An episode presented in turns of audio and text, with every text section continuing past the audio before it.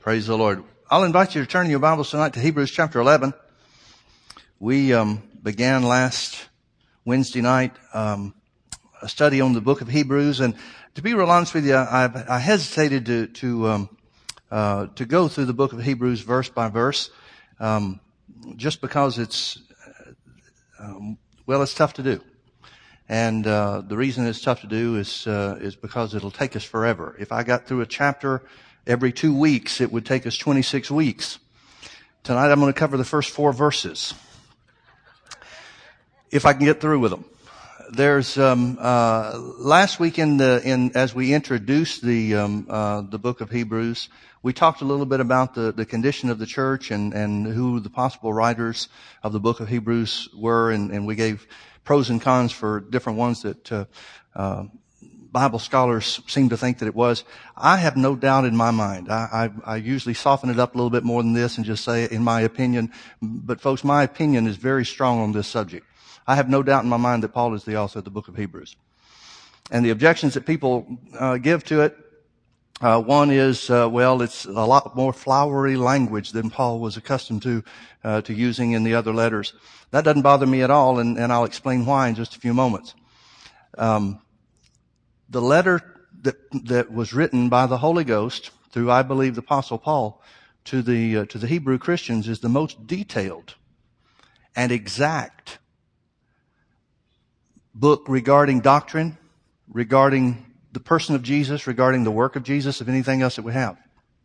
And some people will look at that and say, um, uh, well, but Paul wrote real terse and, and, and um, unflowery language in some of his other letters. For example, we just finished the, the book of Galatians, um, well, several weeks back, but it was the last uh, full study that we did. And um, uh, there is some pretty strong evidence that where Paul said in Galatians chapter five, uh, Galatians chapter six and verse twelve, uh, you see what a large letter I've written in my own hand. Uh, there's a pretty good indication. Uh, the earliest um, manuscripts we have show that the book of Hebrews directly followed the book of Galatians, which again, maybe an, uh, an indication. It satisfies my curiosity, but it, uh, uh, we'll just say it might be a good indication that the book of uh, Hebrews was attached to the book of Galatians. And, uh, and Paul's language into, to the Galatians was real strong. It was real short. There were some verses, or some, of the text that he, that was translated into verses that, that didn't even have verbs. He just made declaratory statements. He, he, he cut them off. He, he, he just, I mean, it's, it's like, uh, well, he was mad at them. And you know how when you get mad at your kids, you don't use long, exact, detailed language. You tell them what to do and make sure they do it in a hurry. Well, that's kind of the way and the tone that Paul wrote to the Galatians. But the book of, the, of Hebrews is not like that at all. Now, I want you to consider something for just a moment and that is, uh, like I said last week, we talked about some of the historical setting and the, the conditions of the church and why the book of Hebrews would be written. Let's assume, just for the sake of argument, that Paul did write it. You can understand that um, uh, why Paul, after having said some of the things that he did to the, to the Galatian church, recognizing that the that the uh, the Jewish uh, the Judaizers, maybe that'd be a better way to, to, to speak of them, some saved, some not saved, that were out of the, uh, the church at Jerusalem, had caused the Galatian churches some severe problems, almost to the point where they'd turned their back on the truth. Uh, well, had turned their back on a lot of the truth. Paul said in one case, uh, one verse to the uh, Galatians, I'm not sure if you've gone far enough to, may, you may be beyond me being able, able to salvage anything out of the church that I started. So it was a real serious situation. So you can see from that standpoint why Paul would want to settle the issue once and for all and answer the Jews and when I say the Jews, I'm particularly talking about the, the church at Jerusalem and people that came from the church at Jerusalem and traveled all around that, uh, that were disrupting some of the works that he was starting by the direction of the Holy Ghost. But on the other hand, you need to understand that it's almost like God worked backwards. God called Peter to be an apostle to the Gentiles and Peter didn't know anything about the law. God called Paul to be an, apostle I'm sorry, I said that wrong. God called Peter to be an apostle to the Jews. And he knew nothing about the Jewish law. He had no training. He had none of the rabbinical training. He had never been to school. As a matter of fact, in uh, uh, Acts chapter 4, it says that when he was called before the council, remember Acts chapter 3, he and John got the man healed at the beautiful gate. When they were called before the council in the next chapter, it says that they took knowledge of them that they were unlearned and ignorant men. Well, is that the right person to pick to talk to learned people? I mean, it would seem like from our standpoint, from a natural standpoint, that somebody with degrees, somebody with learning would listen more to somebody that had learning. That's not the way God used it. And, and remember, the Bible says that God uses the foolishness of preaching to confound the wisdom of men. Don't get me wrong. I'm not saying God messed up. I'm just showing you how God worked. God sent an ignorant and an unlearned man to be the apostle to the Jews. But he took a man like Paul that was trained. He uh, not only had classical training, he had knowledge of the Greek and the Hebrew language, but he had the rabbinical training. He had all the training and, and um, uh, the schooling that the high priest himself would have. And the Bible tells us that Paul was on the fast track. I mean, he was climbing the ladder. He was recognized as a scholar. He was recognized as a uh, the the best and the brightest, the ones that's upcoming. And and uh, and he was really in with the Pharisees because he's willing to persecute the the church, the Christians, even to the point of uh, uh standing by while Stephen was stoned. So here God takes Paul, who has training in the law, training according to the to the, the law of Moses and, and the covenants and the prophets and so forth, and he sends them to the Gentiles who couldn't care less about Abraham or Moses or whoever else. As a result, many of Paul's letters to the church, to the Gentile churches, he just kind of hits the high spots. He doesn't go into detail about Abraham's uh, covenant with God. He refers a little bit to it to the Galatians, but that's just about it. He speaks a little bit to the Romans about how that, um, you know, God made a covenant with Abraham, but the Romans don't care about the Jewish law. The Romans don't want to become Jews and then become Christians. That's not the purpose. And Paul tries to turn them and steer them away, completely away from anything relative to the, to the Jewish law. He doesn't even speak to them about that. He talks to them about Jesus being crucified. He talks to them about Jesus being raised from the dead. After that, let me tell you who you are in Christ. Forget about everything that's happened up before that point in time. Yet he knows everything. Think about the revelation that Paul received. Paul talked about having been caught up into the third heaven. He didn't know it was, if it was an in-body or an out-of-body experience. He heard things that were, uh, King James says were not lawful to utter. He's saying, I've got things and heard things and saw things I can't even describe. Now, when Paul gets the revelation of who we are in Christ, and he says himself to the, to the Gentiles, he said, the whole world will be judged by my gospel. He didn't say the whole Gentile world. He said the whole world would be judged by my gospel. That means that revelation that he had of Jesus combined with the training that he had as, as a rabbi, as the high priest himself, not that he was in line to be a high priest, but he certainly was in line to be one of the lower priests. And all that training that he had, when he got the revelation of who Jesus was, don't you know that those Old Testament scriptures then became alive? Don't you know for the first time ever he sees, well, this is what this meant. This was fulfilled in Jesus. When Jesus did this, it meant this, and, and, and then that opened something else up, and then that opened something else up. You know how that works. You know how when you receive revelation about something, see something on the inside, maybe you knew it in your mind, but all of a sudden you see it in your heart, it just starts opening up a whole new, a whole new trail to go down. It's not one thing that you see. The one thing you see opens up something else that you see. It's kind of like dominoes falling down. That's the way the whole of the Old Testament was for Paul. And Paul, when he tries to minister to the Jews, is run out of town and, and they create this plan to, elaborate plan to kill him. And so the word of the Lord comes to Paul when he's in Jerusalem early on in his ministry and he says, get out of Jerusalem, Paul. They're not going to accept you here. And so he leaves and the testimony is, then had the church's peace throughout Judea.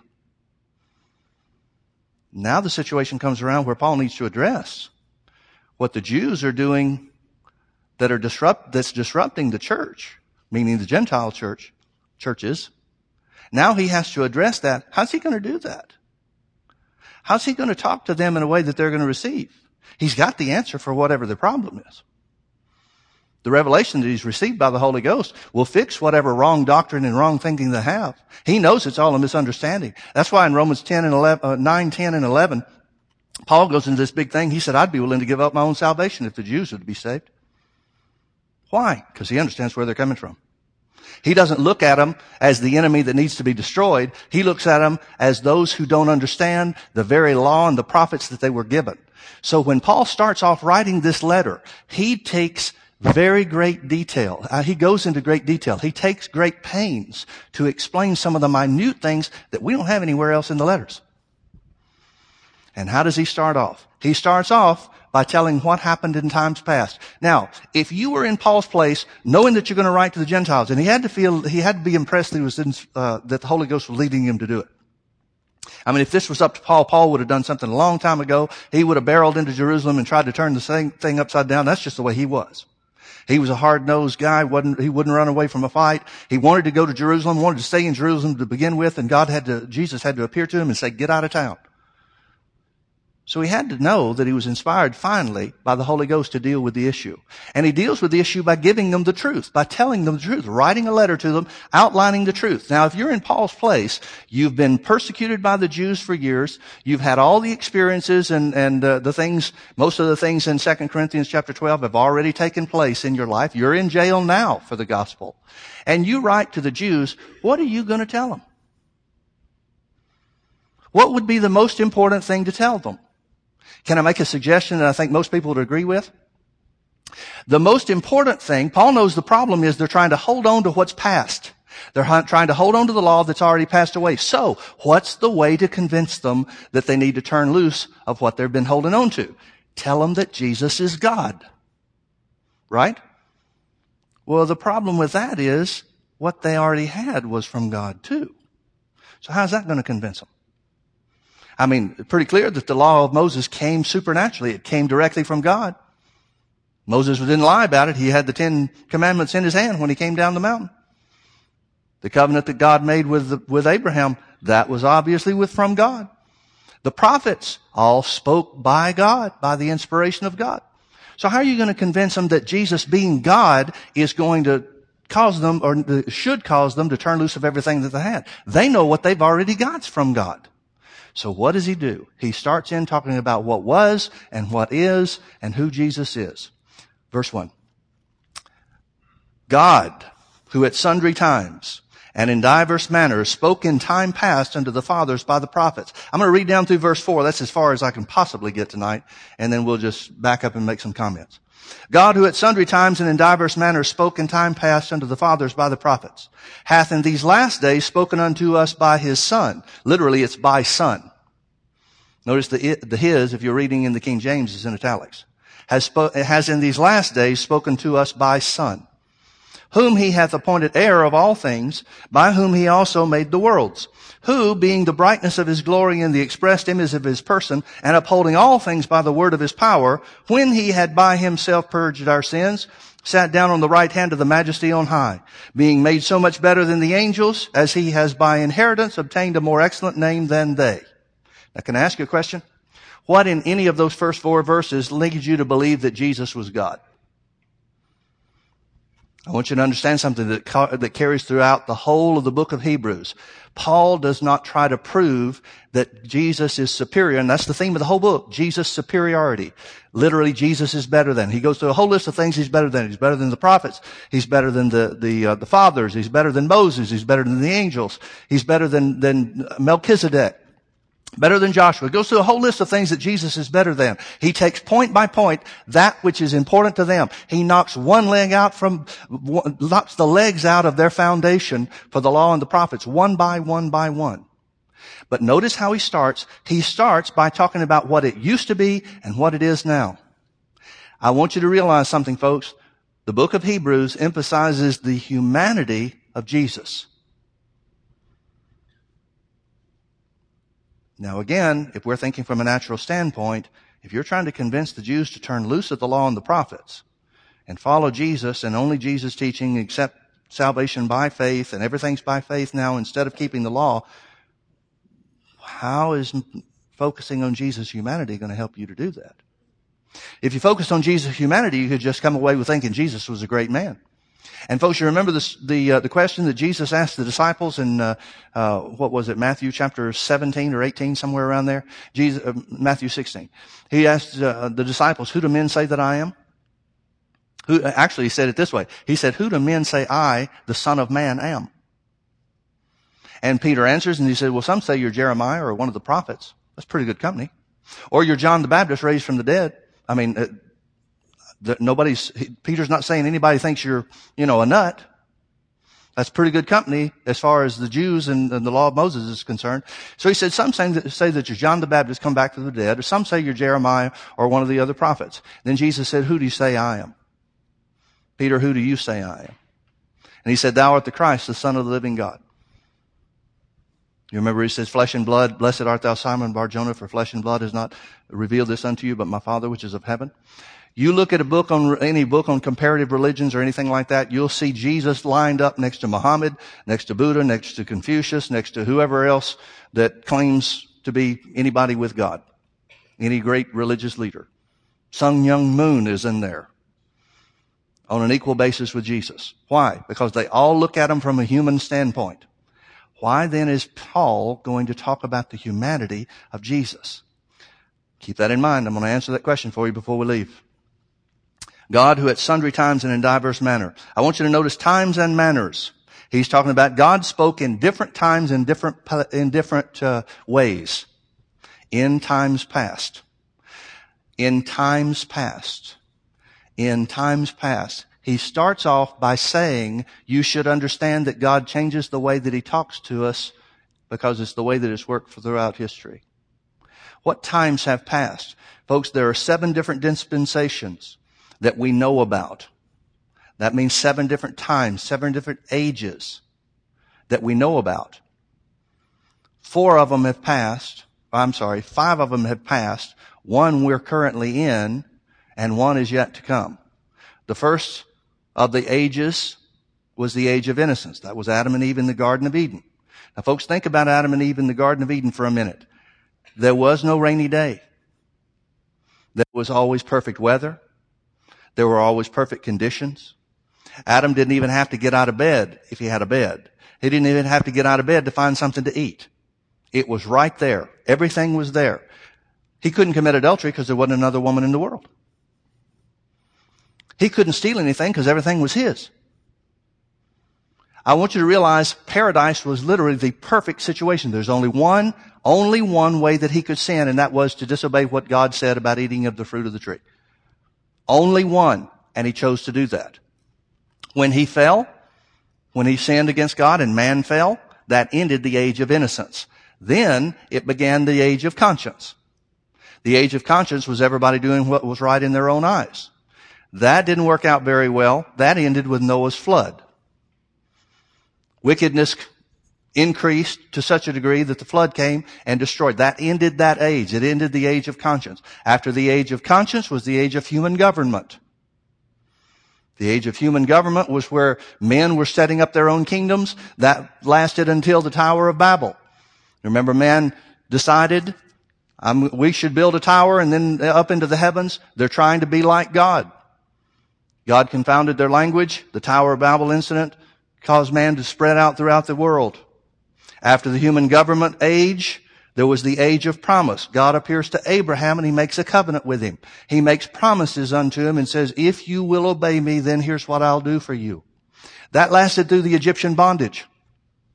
Now folks, these are the sundry times that Paul is talking about. Paul knows this stuff. He's writing to people that know this stuff. Why didn't he tell this to the Gentiles? Because Gentiles don't have the law.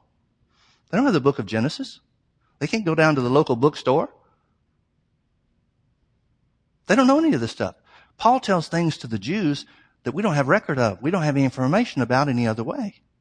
So the time of promise lasts into the age of the Egyptian bondage. God delivers the Egypt out of bondage. You remember Moses delivers them through the Red Sea. That begins the age of, what is it? It's the one they're living in. It's the age of the law.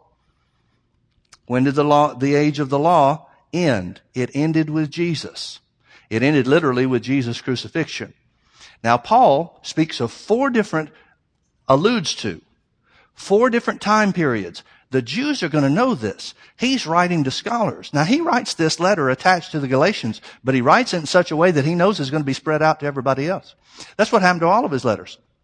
His letters would be given to the church and they'd make copies of it and spread it around and they would go much further than just the church that he wrote to. He knows this is going to happen with this letter. This letter winds up in Jerusalem, and he knows that's where it's going to go.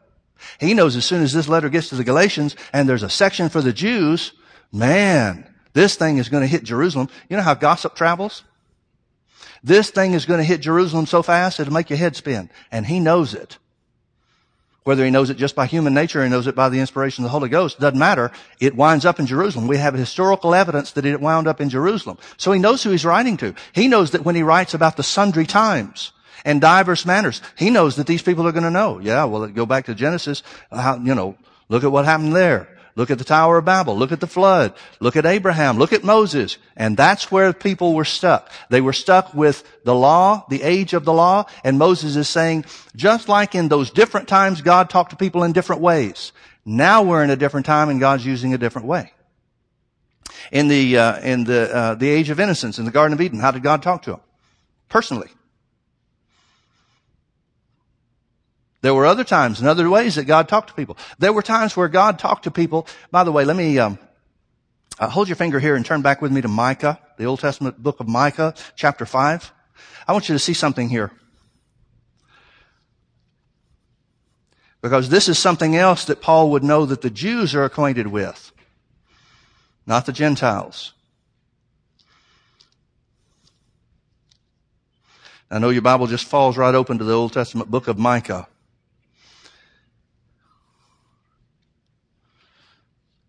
It's right before Nahum, which is right before Habakkuk, which is right before Zephaniah, which, and that helps you a lot, doesn't it? Okay.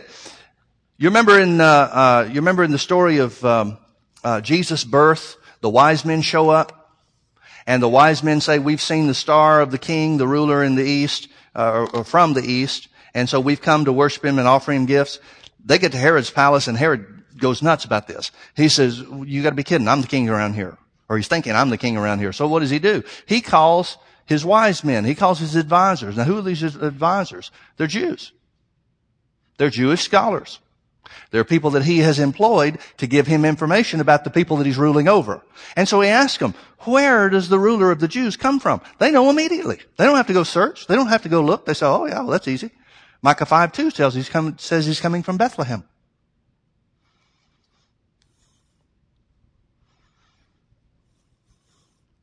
They know. This is something that's well known among the Jews. Paul knows that these Jewish leaders and scholars that are going to read his letter are going to know these things too. He knows it. He learned it. He was trained it. He's memorized it. Just like the rest of those that have had rabbinical training have. But notice what it says in Micah chapter 5 and verse 2. It says, But thou, Bethlehem, uh, Ephratah, though thou be little among the thousands of Judah, yet out of thee shall he come forth unto me that is to be ruler in Israel. Okay, that tells where Jesus is going to be born then, right? It says here's where he's going to come from. He's going to come from Bethlehem. But notice it says something else about Jesus that is usually looked over and uh, ignored when people look at this verse. Who, speaking of Jesus, whose goings forth have been from of, uh, have been from of old, from everlasting. Now notice what the Bible is telling us. The Bible is telling us that Jesus did not first come to the earth as a baby in a manger.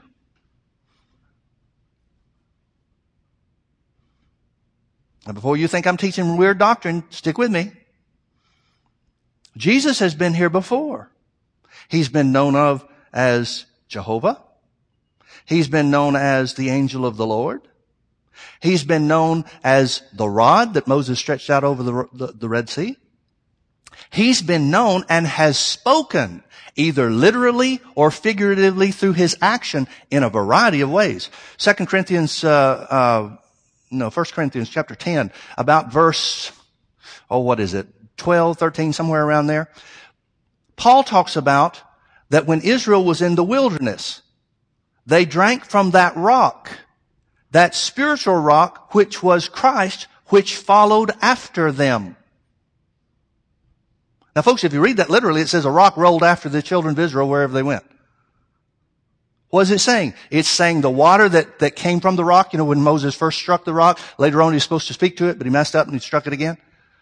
The water that came from the rock to, to, to supply nourishment, literally life, to the children of Israel, the millions of children, the millions of people that made up the children of Israel at that time after they'd come out of Egypt. It says that was Christ. What does that mean? That means Jesus' goings in the earth was a, started way before he was born in the manger. The tree in Numbers chapter 13, or in, I'm sorry, in Exodus chapter 15, the tree that God told Moses cast into the water to purify the water, to take away the poisonous elements, the undrinkable elements in the water, that tree was Christ. The serpent of brass on the pole, that was Christ. Now, I'm saying Christ purposely because it wasn't Jesus. He wasn't Jesus until he was born in the manger. But he was Christ before then. He was Christ from the beginning. So his goings forth have been from old. That's why I believe, I don't know there's any way that I could prove it other than by the, the character and the nature of things, but not, not really find a scripture that says definitively here's what it is. I believe every time you see God operating in the book, prior to Jesus coming on the earth was a pre-incarnate appearance of Jesus. And he talked to them. He spoke to them. He, t- he gave them information. He operated on, on Israel's behalf in a variety of ways, just like Paul says in Hebrews 1-1. God who at sundry times, at different time periods, different ages, in different ways, spoke through the prophets. Here's one of the ways. One of the ways that he, that God ministered to the people during the law, uh, the age of the law, he said, hath in time past spoken unto the fathers by the prophets. Well, that's what they're hanging on to. They're hanging on to the law of Moses. Moses is a prophet. He's chief of the, among the prophets. He was the lawgiver. That's what they're hanging on to. He's saying, yeah, you're right. You were right to hang on to him during that time.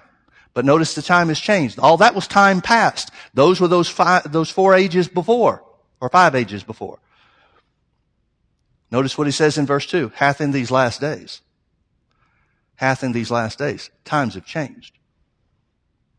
What are the last days? The last days is the church age. And it will continue. It started from Jesus' resurrection and, or actually, yeah, Jesus' resurrection. I said that right. It started from Jesus' resurrection and continues to the rapture. After that, there's another millennial age that we know of. And then the Bible says in, in uh, Ephesians chapter 1 verse 8, I think it is, verse 7, verse 8, somewhere around there, it says that God will take ages to show his kindness and his mercy to his people. So when we get to heaven, there's going to be age after age after age after age. Now what's going to distinguish the ages of eternity? I don't know. Kind of looking forward to getting there to see. But the Bible says it will be ages that it will take ages for God to show His kindness, His mercy, His goodness to His people. Seems like heaven's going to be something more than just riding a cloud and playing a harp. You know? Paul knows these things. He knows the Jewish leaders know these things.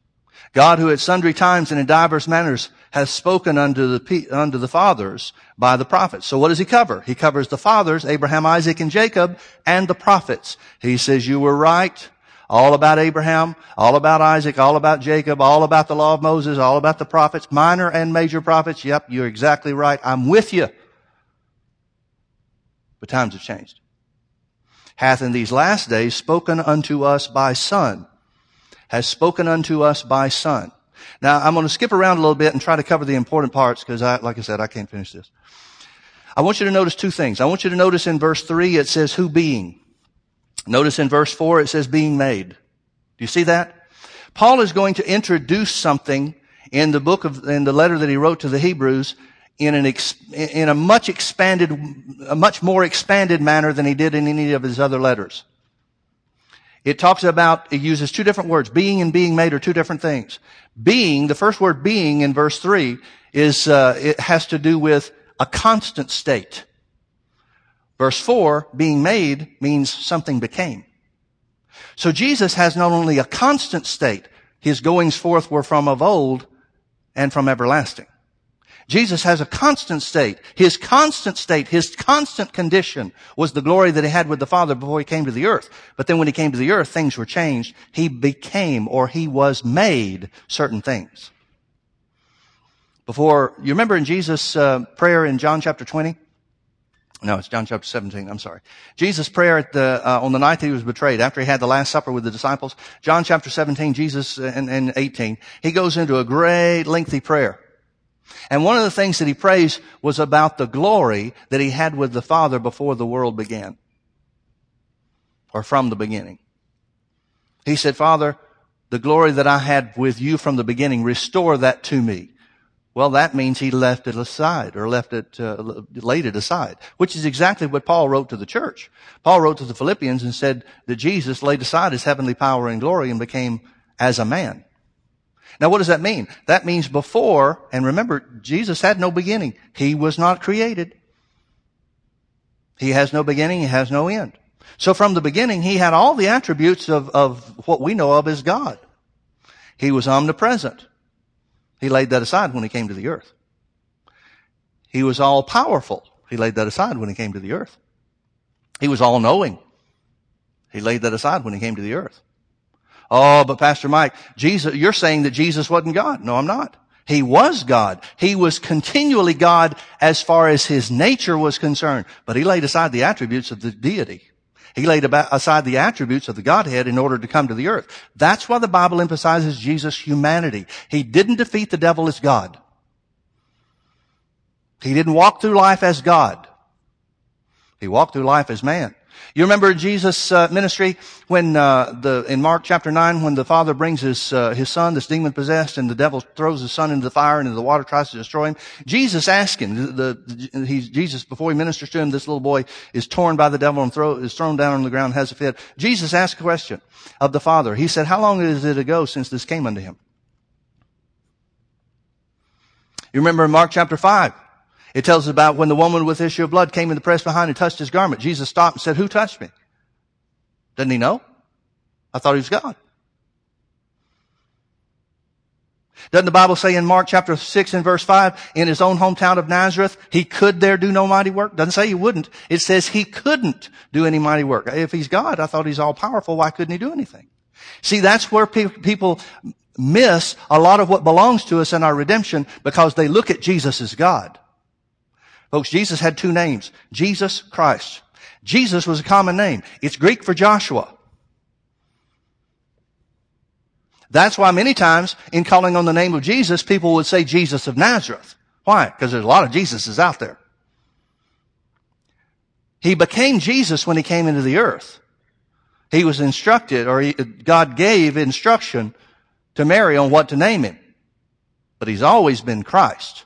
He's always been the anointed one. He was the anointed one when he appeared as the angel of the Lord to Joshua and said, here's how you take the land.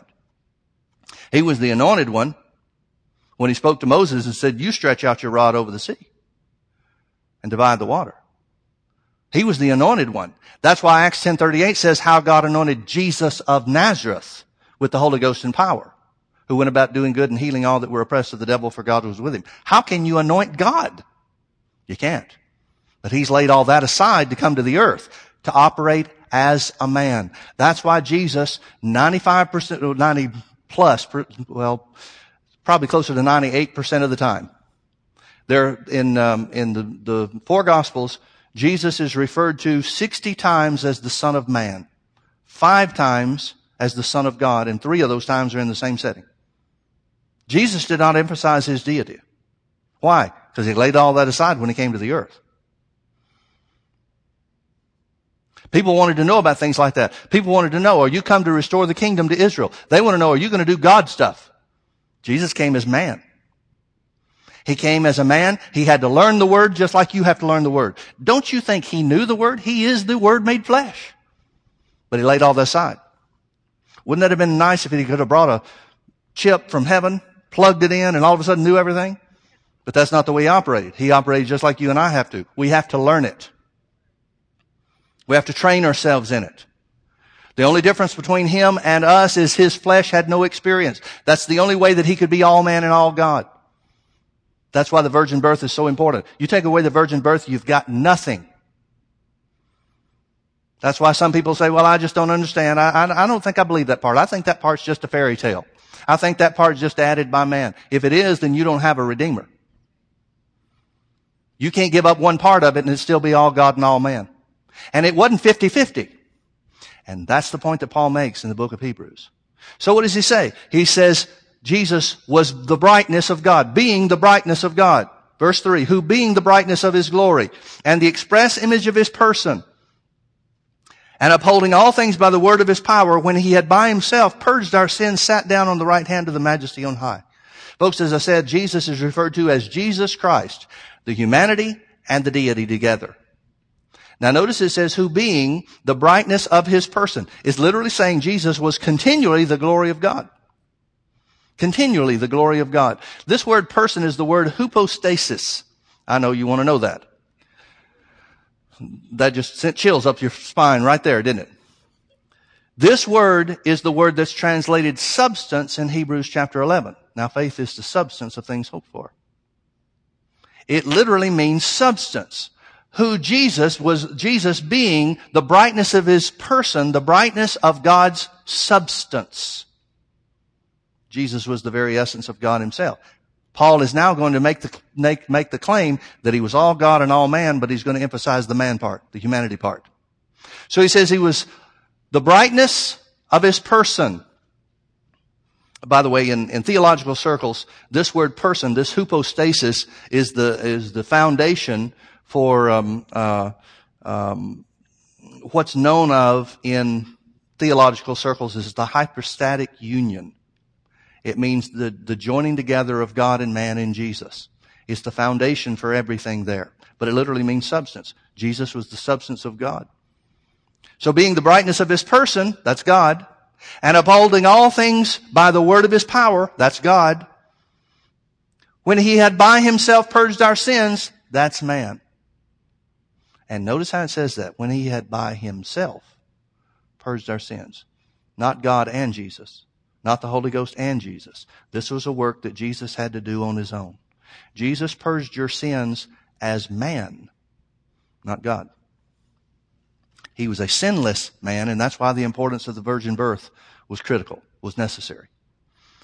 Except for the virgin birth, he couldn't be a man without sin. Adam was created without sin. Jesus was created without sin. Jesus was born without sin. Same state, same nature, same condition. The difference was Adam chose to sin. Jesus was without sin. That's why when Jesus came on the scene, the devil knew exactly who he was. This is the second Adam. I got to do something about him once and for all. And some way or another, he thought he had him.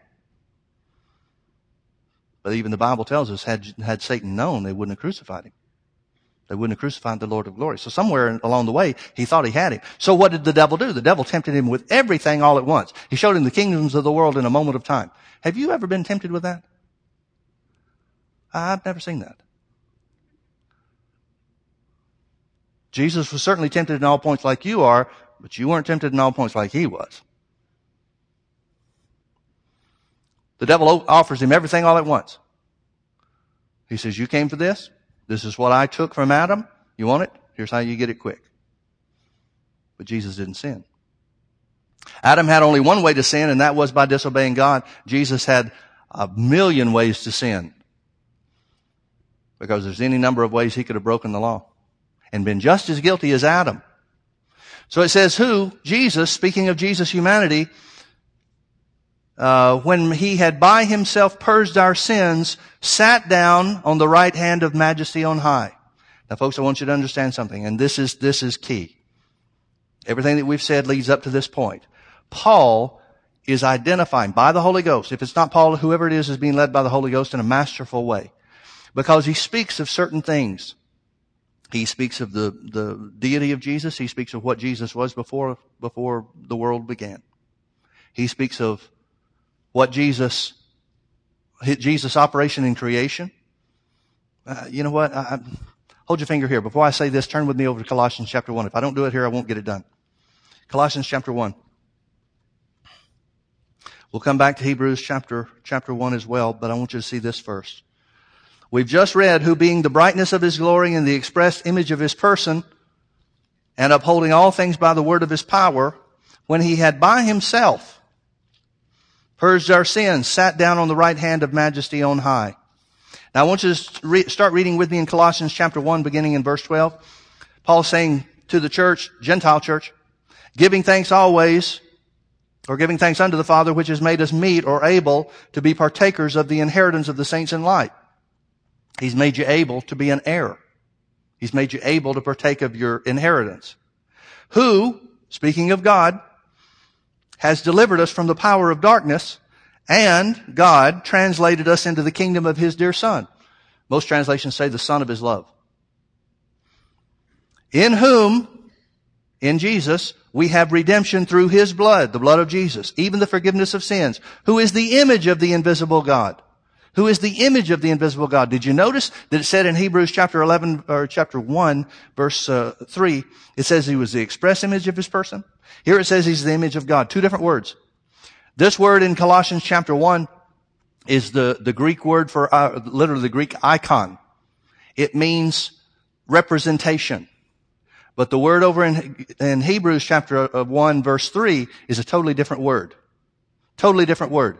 It's the express image. It's talking about the difference between a, let me use this example. If somebody was a sculptor and they came and, and they made a, a statue of me, and the statue is standing right here. They're going to do everything they can through their skill, their natural ability, whatever they can to, uh, to, to sculpt this thing to make it look like me. And when they're finished, they may, somebody may say, wow, that looks just like Pastor Mike. But that's, that would be an icon. That would be the image. Colossians chapter one. That would be the image that it speaks of Jesus to the Gentiles. But when it comes to writing to the Hebrews, to the Jews, the express image is a different word. It's the word that we know of as character. It's the Greek word translated into character. And what it means is, you remember in the old, uh, olden days, uh, people would seal letters, they'd drop a little bit of wax and they'd put a, a ring and a, a stamp in there and that showed that it was real them, really from them. It was authentic, in other words. Well, that impression is what ex- express image means. So if somebody was making a statue and instead of just using their skill in sculpting what they thought they, I look like or whatever, if they took this thing and, and made a wax impression of me or a mold of me some way or another and then set it up, you could see them side by side. You'd say, well, yeah, that looks like Pastor Mike, but that is Pastor Mike. Do you see what I mean? That's the difference in the way that Paul wrote to the Gentiles and the way that he wrote to the Jews. Because he knows that the way he writes to the Jews is important. He's got to be exact in the things that he says. And folks, I got to tell you, I think this was Paul's favorite letter. I really do. I think this is where Paul lets everything out. All the stuff he's learned, all the stuff that he knows that they know and the stuff he knows that they don't yet know, he lets it all out. I think Paul's greatest disappointment is not being able to be there when they read it in Jerusalem. Because he knocks out every foundation they've got. Okay, back to Colossians chapter 1. Verse 15, who is the image of the invisible God, the firstborn of every creature. Every creature means the church. He's talking about being the firstborn from the dead. For by him, talking about Jesus, please understand this. He's going to tell the church, the Gentile church, the history of the world. He's going to cover Genesis right here. For by Jesus were all things created what does that mean? That means when we see in Genesis, the first chapter where it says, and God said, let there be light, that had to be Jesus. When God said, let there be stars in the sky, that had to be Jesus. Why? Because the Holy Ghost is telling us that Jesus did that. For by Him. Who's Him? The one that offered His blood. That can't be Jehovah Father. That can't be the Holy Ghost. We're talking about Jesus. For by Him were all things created that are in heaven and that are in earth. That means Jesus created the universe. We look at the Old Testament, we look at the book of Genesis where it says, and God said, and we think that's the Father God. Nope. Jesus. God was the originator of the plan. Jesus was always the executor. The one that would execute the plan. The Holy Ghost was the helper to get the plan accomplished. Folks, the only way that I can explain this is I have a will. If something happens to me, all my worldly possessions are transferred to my heirs. Okay? My will dictates what I want done with what I've got. But the executor is the one that carries out the will. So when the executor does according to what the will dictates, it's me and my intent being carried out, but the executor is the one that's doing the carrying of it out. That's how it works with God the Father and Jesus. Jesus was the executor of God's will. Make sense? For by him were all things created. That are in heaven and that are in earth, visible and invisible. Now I want to make a statement here. Paul is going, uh, we'll talk about next, uh, next time we get together how Jesus is better than the angels. That means Jesus created the angels too. Because they're in heaven and sometimes operate in the earth and they're invisible, right? So that has to include that. For by him were all things created that are in heaven and that are in earth, visible and invisible, whether they be thrones or dominions or principalities or powers, all things were created by him and for him. Okay, we can wrap our head around the by him. We can understand that. But for him has to do with God's original plan. And he is before all things. Now the word before means superior to. It means preeminent. It means better than in a lot of ways. It means he was before in origin and he's before or above in importance. So again, it's speaking to his deity. He had to have been deity in order to be here before anything was created. You with me? Okay. And he is before or above or preeminent over all things. And by him all things consist. Now this word consist means to be held together. You know, one of the greatest mysteries of the world, greatest mysteries of science is that they can't figure out how stuff stays together. Because everything's made up of atoms that are spinning. Why don't they all just spin, uh, spin apart? Because there's more empty space in an atom than there is stuff. We know of things as solid you, you can hear me knocking on this, this pulpit right here. But there's more space to it than there is stuff. If you took out all the space, this pulpit would be a little mass of stuff. Well, what makes it like this? Everything holds together. Nobody can explain why. It's the mystery of science. There is, there's no gravity pulling these things together. The spinning motion causes them, it creates centrifugal force causing everything to go apart. What causes everything to hold together? Nobody knows. The Bible says it's Jesus. We know from Hebrews chapter 1 that we just read in verse 3 that it's th- all things are being upheld or held together by the word of his power. In other words, stuff stays together because that's the way Jesus said it would be. And that's the only reason it does. And he is before all things and by him all things consist or are held together. And he is the head of the body, which is the church, who is the beginning, the firstborn from the dead, that in all things he might have the preeminence. In other words, the highest position. For it pleased the Father that in him should all the fullness dwell. The word fullness means completeness in every area. What is it saying? It's saying God's original plan was that everything would be created by Jesus and Jesus would wind up being the ruler of it. Now back to Hebrews chapter 11. I'm sorry, Hebrews chapter 1. Hebrews chapter 1. Let me read verse 3 again. It says, who being the brightness of his glory and the expressed image of his person, and upholding all things by the word of his power. That's how everything, once he created it, that's how everything holds together, sticks together.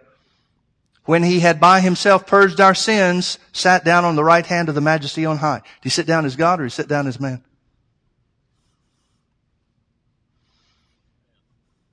It's not supposed to be a trick question, but we're not accustomed to thinking like that, are we? Here's the point that Paul is making. Paul says of all the things that he could have picked, Jesus coming to the earth was a wonderful event. Changed the world, didn't it? Jesus going to the cross changed things even more. Jesus being raised from the dead changed things even more. But the cataclysmic event for all eternity and all of the universe, Paul identifies as when Jesus sat down. You know why? You know why Jesus has the preeminence in all things? Because Jesus is now the only human in heaven. Now there are spirits there, but he's the only human body that's there. And when you and I get to heaven, our bodies, whatever the imperfections are, will be recreated. If somebody's missing an arm or a leg, that'll all be recreated. They'll be in heaven with two arms and two legs. If somebody had lost their sight here on the earth, in heaven, they'll regain that sight back. That redeemed body will be perfect in every way. All of our flaws, all of our imperfections will be fixed. Jesus will have holes in his hands and his feet and his side for eternity. Now here's why that's important. Notice it says, um, back to verse 2, hath in these last days spoken unto us by his Son, whom he has appointed heir of all things, by whom also he made the worlds. Can I ask you a question? How can the Creator be the heir? If I create wealth here on the earth, it's mine. I get to enjoy it, but I'm not the heir of it. I've got to have family to be, to have heirs. Jesus is the creator and the heir. How is that possible? He's got to stop being the creator or come down from his position as creator and take another position by coming to the earth as a man, laying aside his heavenly power and glory, coming to the earth as a man, fulfilling everything that a sinless man would do in order to be the heir. Folks, I want you to understand something. Eternity held in the balance when Jesus was on the cross. He said himself, I could call the angels and they could deliver me from this thing. I could call ten legions of angels. How could he do that? Not as man, as God. He could have taken back up his position as God, as deity, and say, I'm through with this man stuff. That's why in the Garden of Gethsemane, that prayer is such an important thing. He's praying, Lord, is there any other way we can do this? I'm getting pretty fed up with this human's part. I don't like what's ahead of me for, from the humanity standpoint. Is there another way we can do this?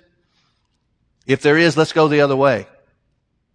We know that he seeks back for that, seeks to have that glory again. He prayed it in John chapter 17. Give me back the glory that I had with you before the world. You know he wants it. That's why Satan tempted him with the glory of the earth. Showed him all the kingdoms of the world in a moment of time. Everything hung in the balance. That has something to do with why Satan thought he had him.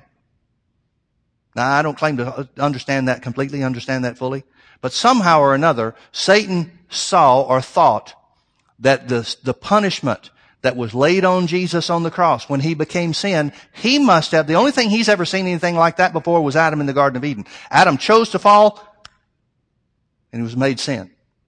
Jesus now hangs on the cross and all of a sudden he's made sin. So from the spiritual standpoint, Satan's looking at all this stuff and he says, I've seen this before. We've got him. Don't know what we did. but we've got him.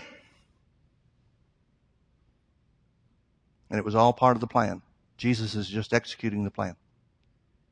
Just executing the plan. Verse 4. Being made. After he sits down, he has become so much better than the angels as he has by inheritance obtained a more excellent name than they. Folks, I want you to realize something. Jesus sitting at the right hand of the Father is so important to us because he was the creator of everything in heaven and earth. That means the place called heaven. The place where the throne of God is, Jesus made. The golden streets, Jesus made those. The tree of life in heaven, Jesus made those. Made that.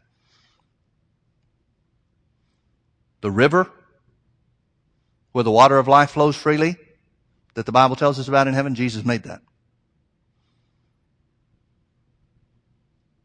And now the Creator, through His execution of God's will, becomes the heir.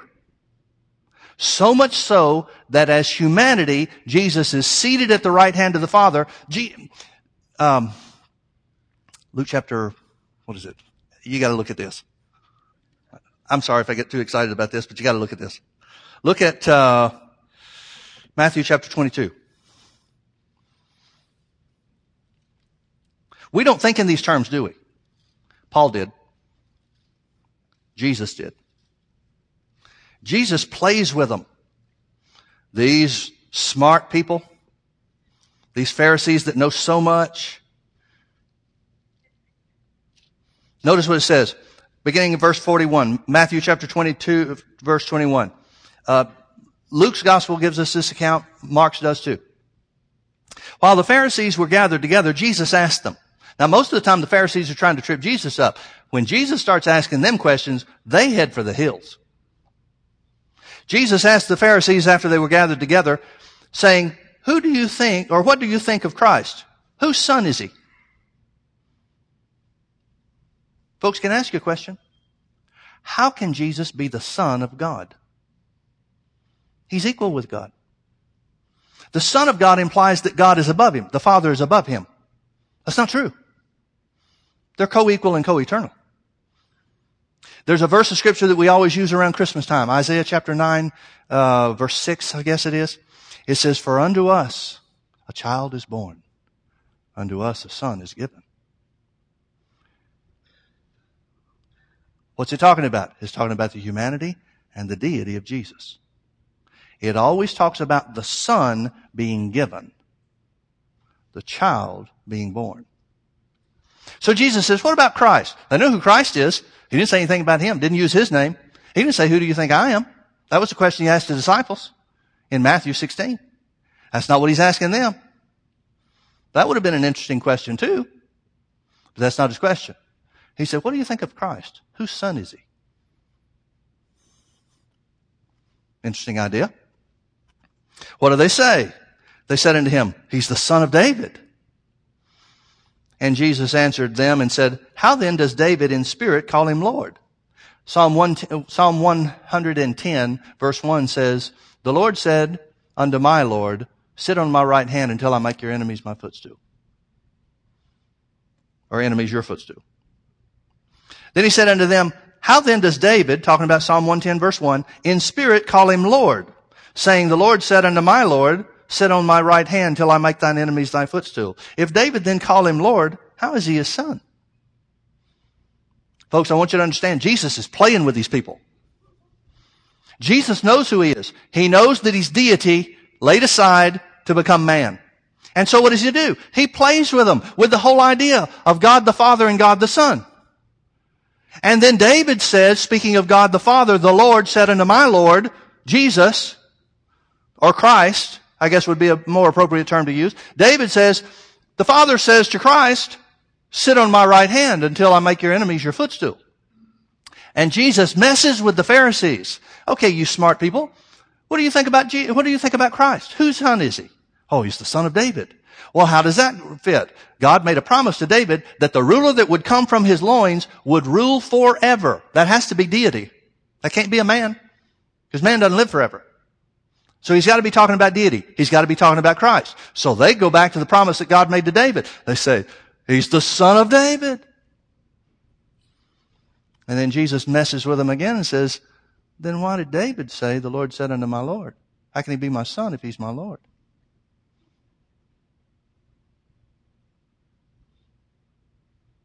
Folks, if we can get a hold of this, we can understand who's seated at the right hand of the Father, and you can understand what really belongs to you in redemption because it pleased the Father that in Him, in Jesus, would all the fullness dwell. He's there as a man. Paul's going to talk extensively to the, to the Hebrews about we don't have a high priest that can't be touched with the feelings of our infirmities. Why? Because he's sitting there as a man. He's all God and he's all man, but he's seated at the right hand of the Father as a man. Okay, back to Hebrews chapter 11. I've, I've got to finish this real quick. being made, after he was sat down at the right hand of the Father, being made so much better than the angels as he by inheritance obtained a more excellent name than they. Folks, do you realize that nowhere in the Bible does it tell you to use the name of Christ? Nowhere. Jesus never said it in my name, meaning Christ, these signs shall follow. You see in the New Testament, if the word Christ is ever used, it's always attached to Jesus. Because the power is in the name of Jesus. Why? Because Jesus is seated at the right hand of the Father as humanity. So what Paul, what is Paul identifying? Paul's identifying that all through the ages, the different ages, God spoke to mankind in different ways. But now we're in a different time. Now of all the times and all the different ways that God spoke to man, all the varieties of, of uh, ways and instances and stories and different things that spoke to the children of Israel, man had always one and only one approach to God. And that's what he talks about in Hebrews chapter 11. He goes through the heroes of faith and goes down list, one, one after another on the list. He says, by faith, Abel By faith, Enoch. By faith, Noah. By faith, Abraham. Man's way to God has always been the same. And that's the argument that he begins to make from the very beginning. Jesus is seated at the right hand as humanity, not as deity. Because man's approach to God has always been the same, and it's this thing called faith, which is the substance of things hoped for, the very person of God. He's going to start off next talking about the angels. We'll pick up with verse 5 next time. He's going to talk about the angels and how Jesus is better than the angels. He'll go into chapter 2 and tell why the believers are better than the angels. And that is everything against what the Jews were, were taught. Everything against what the Jews learned. And he'll prove it point by point by point by point. Folks, you need to realize Jesus died for you as a man. He was raised by the power of God as a man. As a man, he became the heir of all things. All the things that he created now belong to him, not because he made them, but because he earned them through relationship with God. That's why he can always be reached by you simply by reaching out by faith. We make faith this hard thing. Oh, we got to believe. How, how, do we know we're believing? I don't feel like I'm believing. Can I be sure? Faith is the simplest thing in the world. It's you reaching out to somebody that, pa- that paved the way for you and following in their footsteps. Amen? Okay. Well, we'll stop there. Why don't we all stand? My chances of getting through this in 26 weeks are slim. But with God, all things are possible. We'll see. Oh, Father, we love you so much. Thank you for your great plan of redemption. Lord Jesus, we have a special appreciation for you when we see how you executed the plan of God. The mystery from the ages. And Lord Jesus, the word says that in the dispensations of times, when this age, this church age is finished, you'll gather all things unto yourself. Thank you. Thank you for making a place for us. But Lord Jesus, we thank you for making us co-laborers together with you, joint heirs together with you, and all things are yours. Thank you for your help. Thank you for being our source as we do the work that you have for us here.